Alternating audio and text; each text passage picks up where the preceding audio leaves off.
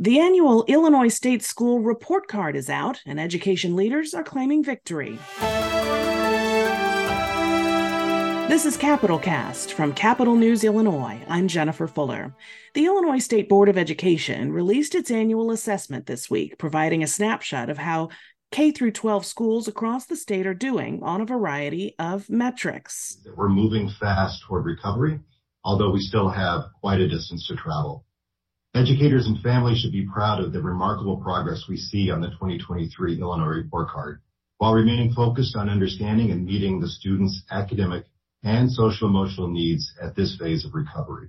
That's Illinois State School Superintendent Tony Sanders in the announcement and analysis of the newly released data. CNI's Peter Hancock covered the briefing. Peter, what stands out to you? Well, I think we really got kind of a snapshot of uh, how well schools and students in particular are recovering from the pandemic. There was a great deal of learning loss, and of course, uh, some kind of iffy measurements uh, because it was hard to do these assessments during the pandemic in 2020, 2021.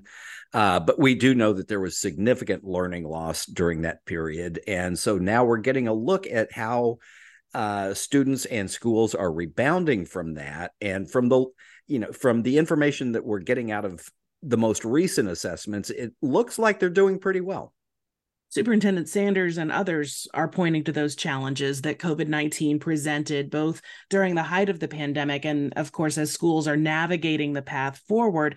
Here's what he had to say initially. If we were to look at a cohort of students who were in third grade in 2019 before the pandemic, we see that their proficiency rate has now fully recovered and actually surpasses where they started in third grade now that they are in seventh grade. We also see this cohort of students making major gains in math, although we still have room to grow before achieving full recovery. So, Peter, in addition to covering the briefing and poring over the analysis, you talked with education advocacy groups about their reaction. How does how how does what they're saying compare to what ISB is saying as well? Yeah, I spoke with uh, Advance Illinois and their president, Robin Steans, who keeps a real close track on this. And it's kind of interesting because they have a little bit more of an independent view of it, uh, but they are big public school advocates. And uh, their take was yes, the state is making progress in some key areas, but there is still a long way to go, uh, especially in terms of closing the achievement gaps between different demographic groups, just getting kids, you know, more or less back on track to where they should be. I actually think that the increases that we saw both generally and within subgroups make sense to me. Um, they are there were some significant ones, but they tended to be where you where one of two things was at play. It was a uh, a group or an area where there was a lot of ground that needed to be made up, and you tend to see bigger increases where people are further behind. Right? It's it makes that makes sense, and that's something that we've seen historically. And the second is that you saw greater increases in general at the upper grades, you know, six, seven, eight, we're doing, you're seeing greater gains than in the early grades, which also makes sense when you given which, when you consider which years would have been where learning would have been disrupted for kids. You'd expect those students to rebound faster. That's Robin Steans there. One thing that that she said, along with what Tony Sanders said, is that they agree that chronic absenteeism is a big challenge moving forward. So, what specifically is the is the problem there?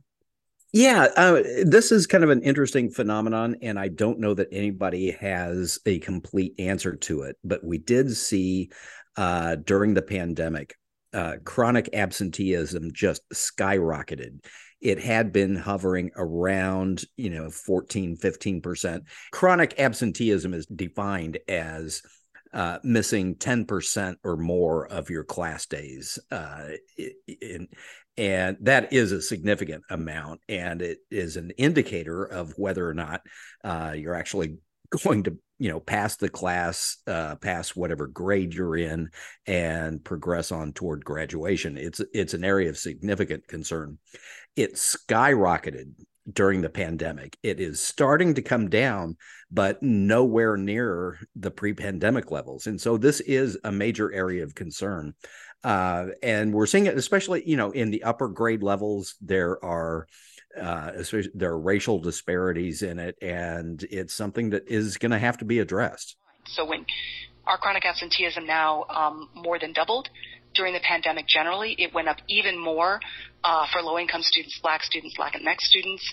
Um, it came down a teeny tiny little bit this year, but it's at 28%, whereas it used to be at like 15, 16, 17% statewide, and it's still at 42% for black students. So this should be very, this should be very concerning. I think it is. I think that, you know, as I am around the state, this is not lost on anybody, and I think there's a lot of energy and effort going into it, rightly so.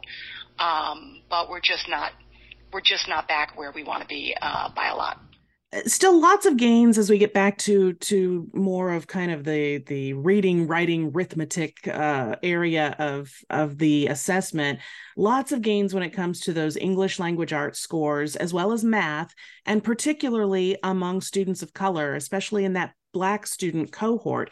Leaders say they're pointing to increased funding, support for underrepresented communities, and more here. We educate Black students disproportionately in underfunded Tier 1 school districts with more teacher vacancies, higher teacher and principal turnover, higher chronic absenteeism.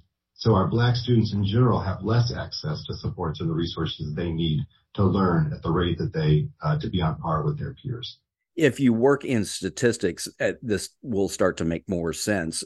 On a percentage basis, uh, African American students did, uh, you know, uh, they saw tremendous gains uh, in their proficiency rates from one year to the next, largely because in the first year, in you know, when tests were given in 2022, there was uh, the proficiency rate was so low that any small amount of increase looks big.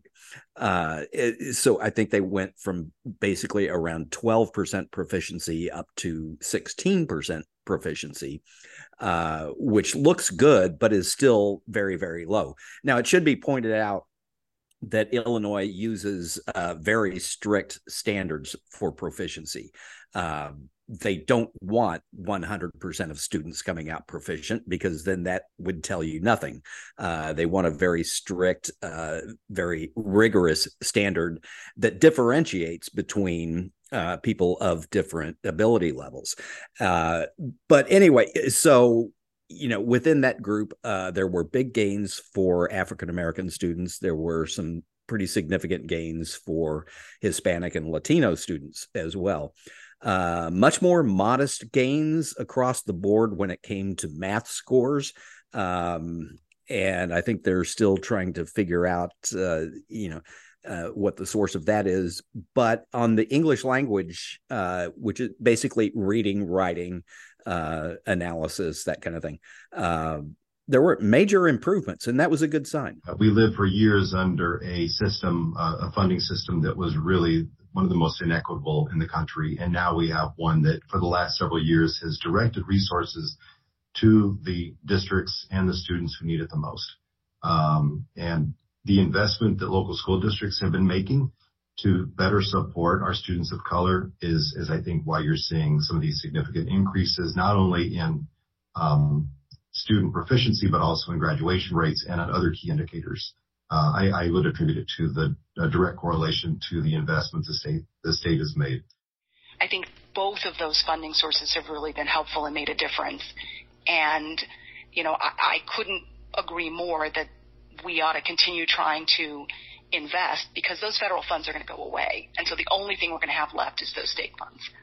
So it's going to be more important than ever that we continue to put in the increases, at least the 350 million that the state has pledged. You know, we'd argue it should be more like 550 million uh, for the coming year. Peter, you've spent a lot of time covering education. In fact, it was just a few weeks ago that we were looking at a different report from Advance Illinois that examined the state's teacher shortage as well as the pipeline, you know, feeding into the number of teachers available. How did this week's report complement or, or contradict what you found in that original story? Uh, it actually complemented uh, pretty well, uh, largely because the two groups are using pretty much the same set of data. Um, and it was kind of encouraging. We have not seen uh, this the number of working teachers decline, uh, which uh, was kind of what some people were expecting. Uh, the retention rate was very, very high during the pandemic, uh, which is what you would expect because if you had a job as a teacher uh, during all of the lockdowns, uh, and if you wanted to leave, where were you going to go? Because all the other businesses were closed. Uh, but as soon as businesses started reopening, and heck, we now live in an age when, you know, Dairy Queen is offering signing bonuses for people to come work there. You know it's a very tight labor market there was some fear that we would see you know significant declines in the number of teachers and in people you know uh, going into teacher preparation programs. We haven't seen that yet and so that was very encouraging. I think the state has done a number of things uh, trying to make it easier to get a teacher's uh, license or at least a temporary teacher's license. Uh, they've done some things it increasing uh, the starting salaries of teachers. They've done some a lot of things to try and make the profession more attractive, uh, and it looks like you know at least so far, and we're uh, we've got a long way to go. But uh, it looks like those efforts are paying off. What we're also seeing is that two things. It appears that retention is it we uh, improved teacher retention improved during COVID, it has stayed up. It is not entirely clear from the data in this report card. We'll know more when the supply and demand report comes out in December. It appears, though, that retention may be continuing to stay up, which would be great news. Um, and then the supply, the number of people who are going into preparation programs has continued to grow. So those are all, if you pull all that together, that is a more encouraging set of circumstances. Uh, so that's great news.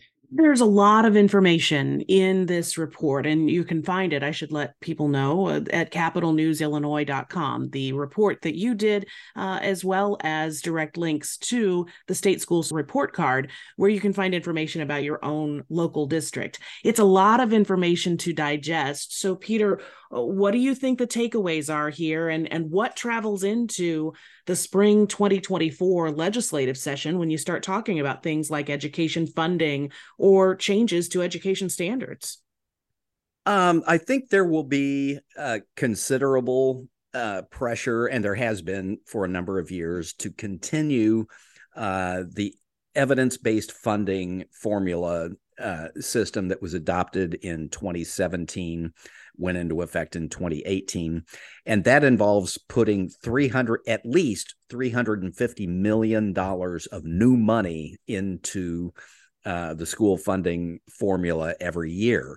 Uh, and that money it gets uh, targeted toward the districts that are the least funded so that eventually we want to get all districts up to being uh, 90% of adequacy. Uh, we still have a large number of districts that are well below uh, that level. And so I think you, you'll see pressure to continue that. Uh, one thing that Advance Illinois has been saying is that if possible, we should do more than 350 million a year. Uh, there are other education advocates who say, let's just hold it at 350 because we want to make sure this is sustainable. We don't want to, you know, make really large jumps in one year and then maybe have to peel back uh, the following year if there's a budget crunch. Uh, so they're trying to have a sustainable growth rate. Uh, so you'll see some uh, back and forth on that issue. Uh, in in terms of education standards, uh, I don't think you're going to see a whole lot of change. We have seen over the last few years you know some efforts to add things uh, to especially to social studies classes and to reading classes to make sure that students are learning uh, American history and the importance of different uh, ethnic groups in the development of American history. Uh, but beyond that, I don't think you're going to see huge changes in the math or reading standards or the science standards or anything like that.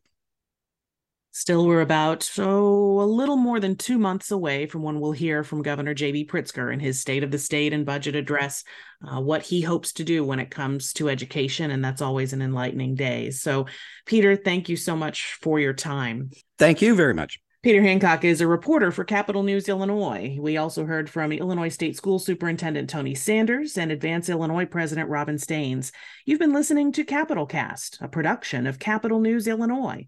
Capitol News Illinois is a nonprofit, nonpartisan news service funded in large part by support from the Robert R. McCormick Foundation, the Illinois Press Foundation, the Illinois Broadcasters Association Foundation, and the Southern Illinois Editorial Association. I'm Jennifer Fuller.